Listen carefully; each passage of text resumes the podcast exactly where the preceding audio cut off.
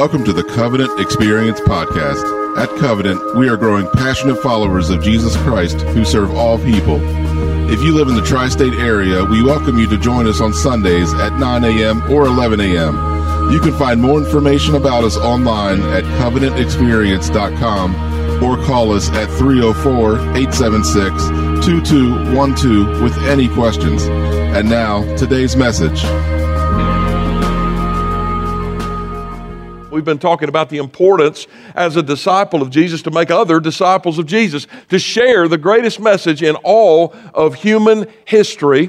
And so, what we're going to do this morning, by way of ending this series, is return back to the very passage of Scripture that we began. We've been talking about this value of one, one willing witness, one act of obedience, one soul responding to the greatest story in all of human history.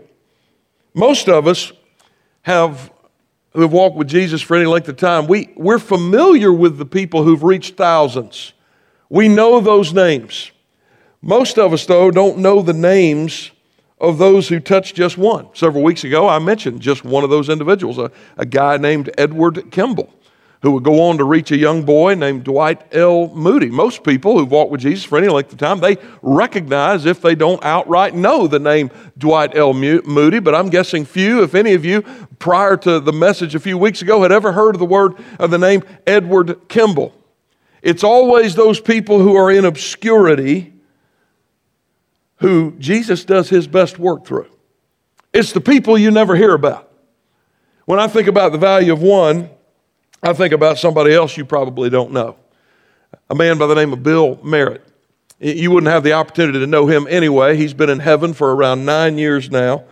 But Bill Merritt was a man who influenced me greatly as a teenager. The man who led me to Christ was a man who's, who's been, went on to be a, a very famous missionary. he's a professor now. He's fairly well known guy named Bill Cashin. Hopefully, I can get Bill to come if I can talk him into not sharing some stories with you. Maybe come and share with us at some point. But the man who really taught me about the practical nature of my faith is a man that you've never heard of before today and never really had a reason to hear of. He was not a famous preacher or evangelist. He was a blue collar mill worker from Greer, South Carolina, who volunteered to teach ninth and 10th grade boys Sunday school. That's what he did. And Bill Merritt was one of those guys. I think about all the, the things that God's allowed me to do. And any, any, any accomplishment in my life is like any accomplishment in any other person's life. The, the life of Jesus really is my only victory. Amen? And yours as well. And so everything that God, by His grace, has allowed me to accomplish, I think about almost 28 years of ministry now, oh, well over a thousand sermons, somewhere north of 2.3 million words that I have spoken publicly, and that, that doesn't even count today. Who knows what that count will be by the end of today? I think about every single time that I have ever stood to proclaim the message of the gospel. Some, some of those congregations were small as a dozen people, some were as large as 3,000, some of them were in cornfields out in the middle of the Midwest, somewhere in some town you'd never hear about, some of them in the middle of major cities in Southeast Asia. But every time my lips have spoken or my pen has written the gospel and it's touched another person, you can trace the touching of that heart back to a blue collar mill worker who wasn't looking for a spotlight, wasn't looking for any recognition, was just looking to invest in the life of another. And in particular, Bill Merritt never had a vision for reaching tens of thousands of people. But somebody, the Lord Jesus, in fact, gave Bill Merritt a vision for this 14 year old, ninth grade, insecure, not doing very well in school at all, had just lost his grandmother boy named Joel Rainey. That's somebody who has a vision for one. And let me tell you something as we end this series this morning. Those are the people that Jesus uses more powerfully than anybody else. If for no other reason, just to prove to us that he doesn't need spotlights and cameras and celebrity and microphones. Those are the kinds of people that he uses. It's the people who have a love and a passion for one. Some of you have the capacity to, to have way more of an impact in the life of one individual. You're thinking about your loved one and bringing them perhaps over the next couple of days to one of our Christmas Eve services, and I certainly hope you will. But hear me, brother, sister, you have far greater capacity to reach that person than I do. Because your passion, your vision is for the one. And so I want us to look back again at this passage of Scripture that demonstrates this. The passage that we started this series with, John chapter 1, and, it does it through, through contrast. We, we think of the disciples, and probably the first three names at the top of our list are the three names that get mentioned most in the New Testament Peter, James, and John. Now, here's the interesting thing when Jesus referred to those three guys, he called them sons of thunder. That was not a compliment. It wasn't. They shot off at the mouth way too quickly. Someone would reject the gospel. They'd get angry and want to call fire down on them. They were not patient. They were impetuous. They were impulsive. They often moved before Jesus gave them permission to move. Don't ever hear the name Sons of Thunder and think he was paying them a compliment. It was Jesus' sarcastic way of describing uh, their current state of spiritual immaturity. As, as one Native American used to say, all thunder, no rain. There's just nothing there. As the cowboy in Texas said, all hat, no kettle. All right, this is, this is what we're talking about. These men, they shot off at the mouth, but there's, there's contrasted with them the brother of Peter, this man named Andrew that we've talked about before. And Andrew, Andrew always seems to be hovering in the background. He's not the star of the show, he doesn't want to be. But don't let the work in the background fool you into thinking that Andrew was passive.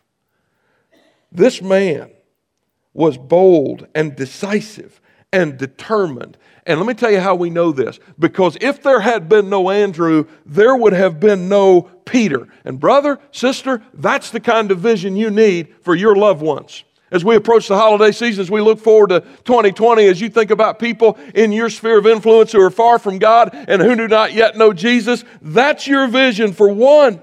For one. And don't just ask yourself whether they will escape the hell that we talked about last week, as important as that subject is. Don't just ask them if they will come to Christ. Ask yourself what Christ can potentially make them to be. What do you believe is possible? I, I was sitting with, or standing rather, on a street corner, a very rough part of Baltimore, about a decade ago, with one of our church planters, literally watching a crack deal go down on the opposite corner. And the, and the planter pointed out, he didn't point like, you know, obviously, we didn't really want to get shot or anything, but he pointed out the dealer.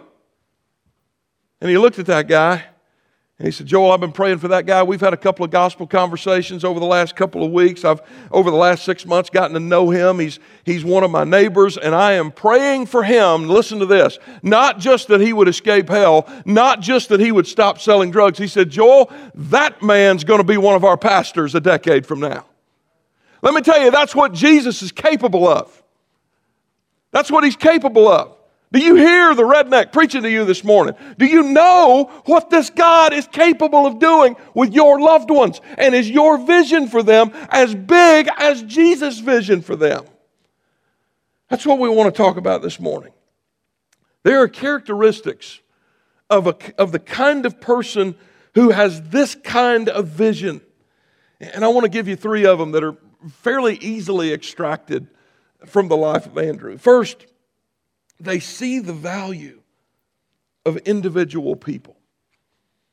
These are the people who aren't concerned with how large the crowd is so much as how full the souls are. And, and Andrew appreciated the value of a single soul. There's no record of this man, the brother of the guy who preached the Pentecost sermon and saw 3,000 people come to the Lord. There's no record of Andrew addressing a crowd. But every time you see him in the New Testament, you know what he's doing? He's bringing somebody to Jesus. He's bringing somebody to Jesus. Look at these two passages in, 41 and 42. He first found his own brother, Simon. Now, that was quite a sell, wasn't it? You better be living it as well as speaking it if you're going to reach your brother. Amen? Yeah, because they've seen your dirty underwear on the floor. They know all the bad stuff about you. They've been living with you all this time. And he said to him, We have found the Messiah, that one that the prophets have been talking about, all the way back to the time that our father, father Abraham was promised that Messiah. We have found him. And he brought him to Jesus. Five chapters later, there's a crowd of people and there's no food. And one of his disciples, Andrew, Simon Peter's brother, said to him, There's a boy here who has five barley loaves and two fish. But what are they for so many? He brought the boy and his lunch to Jesus. He didn't know what else to do. And so he brings everybody to Jesus. You know, most people don't come to faith in Christ as an immediate response to a sermon they hear in a crowded setting. That's not to say this is not an incredibly important time, it is, but most people don't immediately respond in things like this, particularly in, in the emerging generation that, that we're witnessing now. They come because they know, love, and trust someone who has already come. Now, I, I've had people tell me, Pastor, there's, there must be something really exhilarating about preaching God's word in front of a crowd of people. It must be really exciting to be under those lights with an open Bible and proclaiming the excellencies of Christ. And, that. and it is, it's, it's an honor and a privilege. But, but I got to tell you this the times in which I've been most overwhelmed by God's presence and power, I mean, most, I, it's happened up here on many occasions, and I'm thankful for it. But the times when I have most felt His power and presence ha- have been times like these times that Andrew is experiencing. Listen, with all, with all the stuff and the equipment and the, the, the things that, with the resources we have around here, you can fake revival. You can do it. But when God shows up in a place you never thought He'd be, and you see something miraculous happening, like a few years back when I was in the Middle East with no microphone, no spotlight, no television camera, no, no nothing. I'm sitting at the table of a very wealthy man who owns a very well known international truck parts company. Some of you work on trucks for a living. If I call the name of this company, you'd probably recognize it. He's the owner of the company. He lives in this particular part of the Middle East, and a bunch of us are sitting around this dining room table that's twice the table itself is twice the size of, of this preacher's dining room. And we're talking about a number of things that we're there to talk about, but somehow the conversation leads into the idea of human sin and the need for redemption and why there's all the problems in the world and comparing and contrasting both Muslim and, and Christian understandings of what it means to sin. And having the opportunity to give that man the, the Christian perspective on these things and, and with the Muslim call to prayer in the background as the sun was going down, being able to tell this man about forgiveness and why Christ is necessary to forgiveness. Being able to point to something as innocuous as a chandelier hanging over his table that probably costs more than what this old boy makes in a year.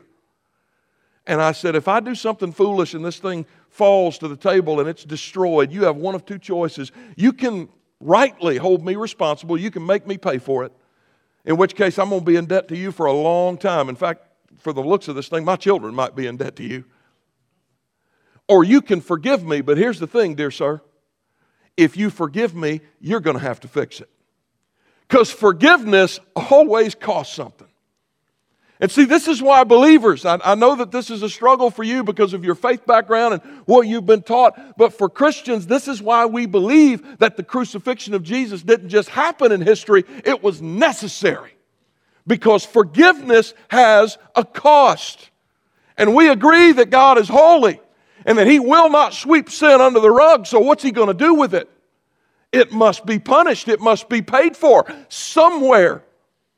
And in that place, as the sun is going down, with none of the accoutrements that I enjoy today, a man heard the gospel of Jesus Christ for the first time in his life and had the opportunity. Listen, God doesn't need a microphone.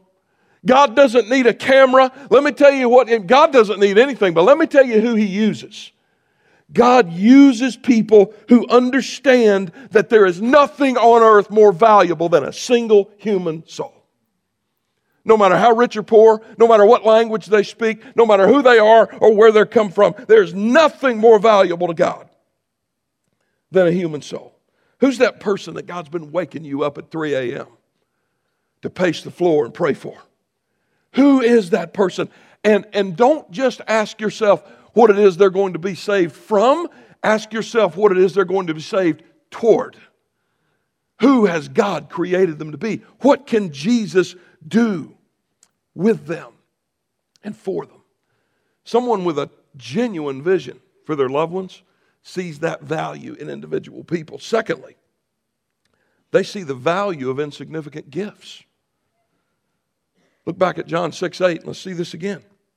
One of the disciples, Andrew, Simon Peter's brother, said to him, There's a boy here who has five barley loaves and two fish. But what are they for so many? There's a story about a young preacher who preached his first sermon ever small church of about 50 or 60 people. He was as nervous as he could be. His hands were shaking as he got up there. But as he, as he got into this story, and this was the story that he chose for his first sermon ever, is this story of the, the five barley loaves and the two fishes. And, and the more he talked, the more excited he got about his faith. And, and before you know it, he was exclaiming with all kinds of energy, Brothers and sisters, God took 5,000 loaves and 2,000 fish and fed five people. Well, any of us is prone to do that kind of thing, but there was a crotchety old guy in the back. There's always someone somewhere who just yelled out, Good grief, I could do that. Well, it just crushed this young preacher. 19, 20 year old young man. He just, he went home teary eyed. He's like, Am I going to be, can I even do this? Maybe God hadn't really called me to do this. And he, he got around some other wise folks that encouraged him and bolstered him and told him, You're, you're going to have days like this. So he got emboldened. He went back the next Sunday, preached that same sermon, and this time he got it right. Jesus took five loaves and two fish and fed 5,000 people. That you know that same old guy was there and again he said, "Good grief, I could do that." And the preacher said, "How?" He said, "Well, all that bread and fish you got left over from last week."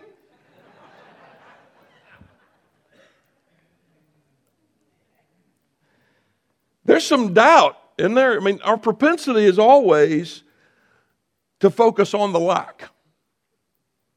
What are they for so many? There's even some doubt in Andrew's statement here. This is all we have. But he brought the boy, and he brought the bread, and he brought the fish, knowing none of that was going to be enough to accomplish what needed to be accomplished. But when you bring something to Jesus, when you bring someone to Jesus, I, I, I, I don't know, but what there might be some kid that there's a mama in here and you've been harping on them for all these years about all the things they should be doing, decisions they should be making. You, you know that has absolutely no effect on your kid, right? Trying to control them. Why don't you bring your kid to Jesus? And why don't you let Jesus do exponentially more than you ever hoped to do with that kid? When you bring something to Jesus, when you bring somebody to Jesus, Jesus will do what no one else can do. What no one else can do. Because there's no gift, no matter how small, that is ever insignificant once it is placed in His hands. And we see that. We see that in Andrew's faith. We see that in, in what happens later in that miracle. You, you, some of you, you may not have a lot of money to give. You, you, may, you may think to yourself, I'm not talented enough, I'm not skilled enough, I'm not, I'm not eloquent enough. Maybe, that, maybe this whole series, you've been, you've been thinking to yourself, man, yeah, how, how in the world could God use me to, to reach that one? He hasn't so far. And besides, Pastor, I can't speak. I'm not wealthy. I don't have a lot of influence. And the whole time you, you're forgetting about Moses' stutter, Peter's temper, Paul's terrorism, Jonah's fear, David's immorality, Abraham's cowardice, Jacob's deception. God uses people just like you all the time. His great delight is to use people like you. Because guess who gets the glory for that? He does. And that's his great desire. Listen, there are mega churches defined as 2,000 people or more in average attendance on Sunday morning. All over this land, you take every one of them, and there are more of them now than there have ever been in the history of the United States of America. You take them all, you put them together, their conversion growth rate. That means the, the growth that they get by people actually coming to faith in Jesus of all of those megachurches, all that money, all that power, all that influence, all those large facilities. It's less than 1%. Now, they do a lot of good work, and I thank God for them, but those are not the panacea. That's not the answer. Let me tell you, Jesus is looking for somebody like you with no more than the equivalent of what this little boy had He's going to ask you for it, whatever it is. And he's going to use your willing obedience to do more long term for his kingdom than any celebrity pastor on the planet will ever be able to accomplish in this life or the next one. I'll say it again nothing you do for Jesus, nothing you give to Jesus is insignificant. Nothing. You have great hope this holiday season in that fact. Here's the third thing people with a genuine vision for their loved ones, they see the value in inconspicuous service. I want to call your attention back to something I mentioned at the outset of this series that's found one of the in John 6 one of the disciples Andrew notice the phrase that comes later Simon Peter's brother you know even when you get a mention in the Bible when they have to attach someone else's name to you for people to know who you are, that's inconspicuous, isn't it? Andrew. Eh, who? And, wait, you know, Simon Peter. Oh, yeah, I know Peter. Peter. Yeah, it's his brother. Peter had a brother. Some of you are that brother. You're that inconspicuous person that, that nobody knows about. There are a lot of people connected to the modern church in the West who will work very hard and do a lot of really good things in a transactional way. They'll do it in exchange for usually some kind of recognition a spotlight or a microphone. If either one of those things are a non negotiable for you to serve God's church, you're not serving God's church. I don't care how hard you work or what you think you have accomplished. That's an indication of pride.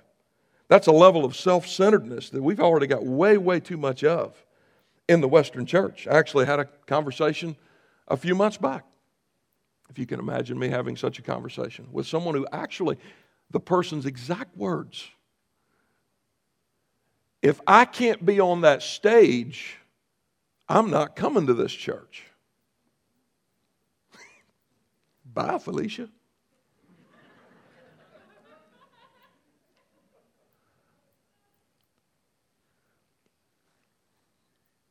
Nobody, nobody, including this boy here, has a right to stand here. Nobody. But you know what? It's, it's one thing to say, you know, I sense God calling me to do this. It's quite another to have that kind of that kind of I got to do that. If I don't get that, if I don't, if I'm not heard, if I'm not seen, one of the things you miss in the middle of that, in fact, most of the drama, some of the most intense conflict I have ever experienced as a pastor in 28 years of ministry, have been when you remove someone from a platform that they have fallen so in love with that it has become their God. You got to ask yourself about that. We don't need more rock stars in the church pimping their own brand. You know what we need? We need people with a heart that says, I just want my neighbors to know Jesus. I want my neighbors to know Jesus. Look at Paul's words in Ephesians 6 not by way of eye service as people pleasers, but as bond servants of Christ, doing the will of God from the heart, rendering service with a good will as to the Lord and not to man. You know, one of the reasons I was excited to come here four years ago It's because I knew the vast majority of the people in front of me were those kind of people. I, I, I called this church when I came. I told the church committee, I said, Covenant is a sleeping giant. I think there are so many people here unaware of their own potential that God has placed in them that they don't have a sense of what God wants to do with them. They don't find themselves capable. They don't think they're the right material, which means they're precisely the right material. That, that's who most of you are. You just want to please Jesus. You just long for your neighbors and your loved ones to know Jesus. You want to serve and share in the name of Jesus. But you think your obscurity, or the fact that you're not an eloquent speaker, or the fact that you think you could never do what you see me doing right now means that you can't do it. Listen, the past few weeks, the messages I've preached, the three circles training we've done in our small groups, everything we've done around this theme and this series has had one goal to convince you that you are exactly the person Jesus is looking for to get this done. Exactly. Your aunt, your uncle, your grandmother, your coworker, your child, your parent, they're going to see a change in you. They're going to respond to you. You have far more influence than someone like me or any other pastor does in their lives if you will just give them and yourself over to the King of Kings. And don't worry about the fact that you're not well known. Neither was Andrew. God doesn't need your fame. Your fame makes him want to throw up because it takes glory from him. I, I, had the opportunity for several years to be in different places around the world. One of the places where I just, I'll admit, I had a lot of fun was to be able to do some evangelistic, missionary, church planting work in the Caribbean islands. And I know what you're thinking. Boy, you were really suffering for Jesus, weren't you, Pastor? Yes, I, I get it. I don't know who's planning on going to the Caribbean islands in the next 12 months. I imagine quite a few people. You've, you've got an anniversary, you've got a family vacation, there's something, and you're, you're looking south particularly on days like today. I understand that. Next time you go, let me encourage you to do a couple of things. Number one, get off the resort grounds, okay? In fact, it, find a good mom and pop resort, all right? Let me pause for a minute. Public service announcement. Stay away from Sandals, okay? Company has horrible ethics. They don't hire locals. They do nothing really to, to benefit the local economy. Just stay away from all that place, all right? Didn't I just do eight weeks on justice? Go find a mom and pop resort, all right? But then do this get off the resort grounds, because that's not the island, okay? Some of you think you've been to a foreign country. The only place you've been is to a westernized resort. You ain't been to no foreign country, okay? Get off of the resort grounds, have a cab driver, somebody take you along some back roads. You're going to really see the beauty of humanity. But one of the things you'll see, particularly if you're in the Caribbean islands, is just a ton of these really old, really beautiful church buildings. Most of those church buildings are Moravian churches, a denomination called the Moravian Church. The very first Moravian church ever placed on those islands was put there in 1753 on the island of St. Thomas. Who's been to St. Thomas? It was a British protectorate back then by a, a man named Count Zinzendorf. Now, unless you've studied historical theology on a sem- seminary campus, this may be the first time you ever heard of Zinzendorf. Zinzendorf would be totally okay with that. Because those churches are there because Zinzendorf sent those missionaries out, and as he sent them out, he said, You have three objectives preach the gospel, die, be forgotten. Now, if, you, if you're the kind of person that worships celebrity, you're going to respond, well, gosh, that sounds so dark. Are you kidding me? You have any idea how freeing that is? That it doesn't matter how many Twitter followers you have? Really, at the end of the age, that means nothing to the Lord? What He wants is willingness, obedience, a heart for Him, and a heart for other people. That's why those churches fill the Caribbean islands right now. Preach the gospel, die, be forgotten. In the Western church, we have lost something of what it means to value obscurity. The fact that you don't need to be known. You don't need to be recognized. You don't need a platform. You don't need a certain amount of money. You don't need a particular kind of ministry. Some of the most powerful preachers, even in Scripture, were the guys who only got one shot. Anybody remember Micaiah? I'm guessing a few of you probably do, but not that many. Let's back up. Let's back up to 2 Kings. Ahaz and Jehoshaphat are preparing to go to war together. Jehoshaphat's not too sure about Ahab. He's got reason to not be sure about Ahab. Ahab's a wicked man. And so he says, Isn't there a, a prophet of the Lord that can speak to us and tell us whether or not this is really a wise thing? And Ahab calls his religious advisory council of prophets. And you know what they tell him? Exactly what he wants to hear. You're a wonderful man. You've done this. You've done that. You just go ahead. The Lord has given you this. And Jehoshaphat, well, he smells something. So he says, Isn't there a prophet of the Lord? I mean, I've heard the prophets of Ahab. I'd like to hear a prophet of the Lord. And Ahab says, Well, there's this one guy, Micaiah, but he never says nice things about me, ever. So they call Micaiah into the throne room. And Micaiah, I, I, I can relate to Micaiah a little bit because the first thing he says is, Go on up. The Lord has given you. It's, it's sarcasm. I, I don't know. I find that entertaining. And Ahab says, I charge you to tell me the truth. And Micaiah says, Okay. I saw all of Israel scattered all over a mountain like sheep who have no shepherd. You're going to lose this fight.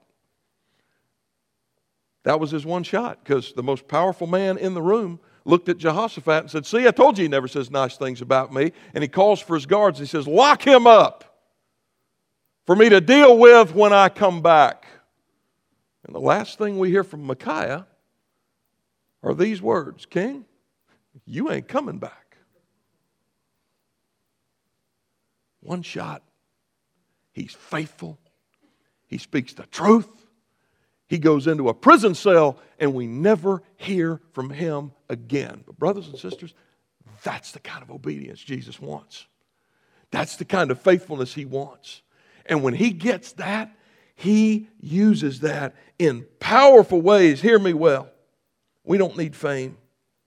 We don't need fame. It's one of the reasons as we, as we talk about our future as a church, we got a couple of new, new churches that we've helped to start this year. We're looking at some satellite campuses in Virginia and Maryland. And, and it's one of the reasons I've told our elders and our staff we are not doing video venue. We're not doing it. I mean, you may as well stay at home if you're going to do that. We're going to have live preachers. I have a feeling I'm training some of them right now. I don't know who they are yet, but I believe God's going to identify them because the Word of God is the star of this show. And by the way, when I'm out for the next couple of weeks, some of y'all need to remember that. The Word of God is the star of this show. You've given this old boy way too much credit if you don't show up just because Pastor Joel's not there. That's a side note, doesn't cost you anything extra. Here's my big point Jesus does his best work through the people nobody knows about. Those people are going to be way ahead of people like me and people that have preached to tens of thousands of people when we get to glory. Early church tradition tells us how things ended with Andrew. Very, very strong evidence that he carried the gospel as far north as Russia, possibly even as far as modern day Scotland.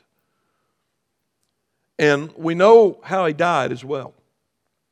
He shared the message of Jesus with the wife of a Roman provincial governor who was radically saved and came to faith in Christ in such a way that it apparently altered her lifestyle in a way that enraged her husband.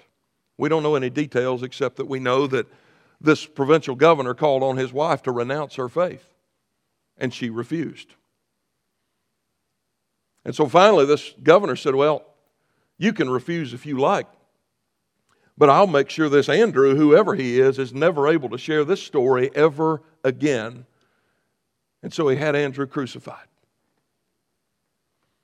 And early church tradition tells us that Andrew because they did it on the side of the road in the Roman Empire. Just a little refresher course. They did that so that as you're headed into the kingdom, you see those bodies hanging there in unspeakable anguish as a message that you don't cross the state because this is what happens when you cross the state.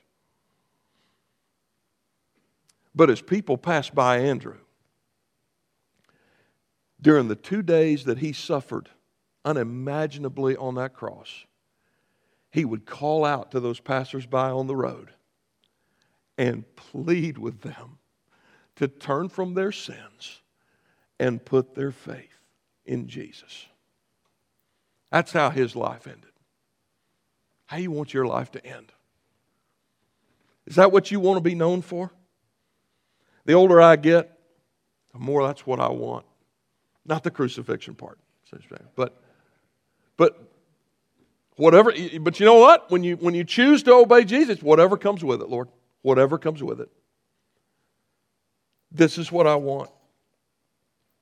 Latest research from Barna tells us that here in the United States, those of us who sit here this morning and have inherited our faith ultimately from people like Andrew, that 98% of us have never shared the message of Jesus with an unbeliever, ever in our lives. There are no crosses hanging up in Shepherdstown. Nobody's trying to put us to death. What are we afraid of? And even if they were, do not fear those who can kill the body but cannot kill the soul. What are we afraid of? Folks, there is nothing to fear. More than 90% have never invited a non Christian friend to church. You get an opportunity to do that this weekend, starting tomorrow night, to say to them what Andrew said come and see. It's even on the little tags that our staff made for you. Come and see what God is doing. Come and see what He can do in your life. 80% haven't even invited another Christian neighbor. Somebody moves in right next door and says, Hey, uh, we're, we just moved into town. We're followers of Jesus. We're looking for a good church. Only 20%. Do we have spiritual vision for our loved ones?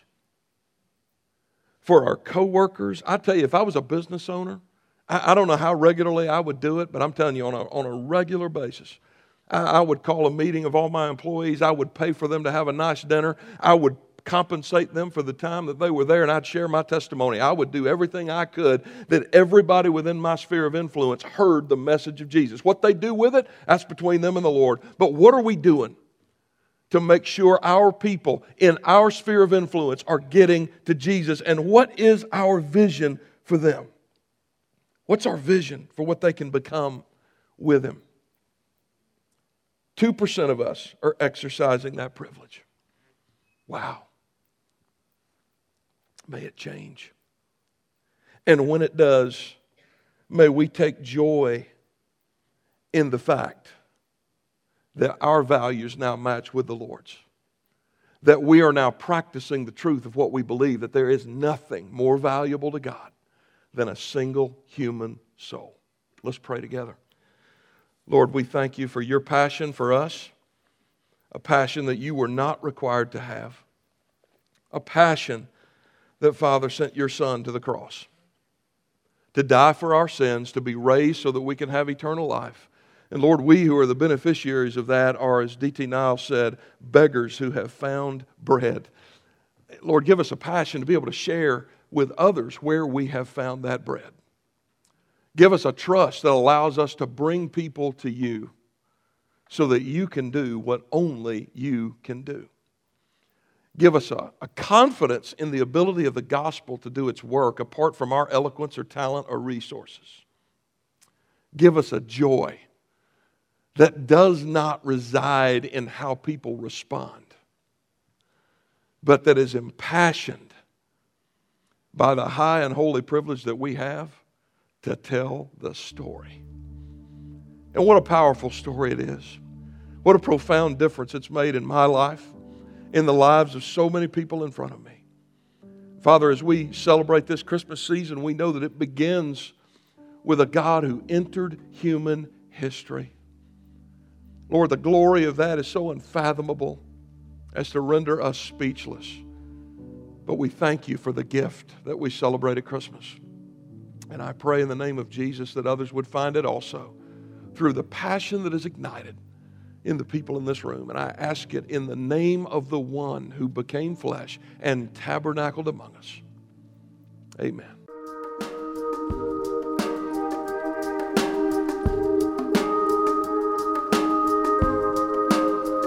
Hi, everybody. Pastor Joel here, and I am so glad you stopped by.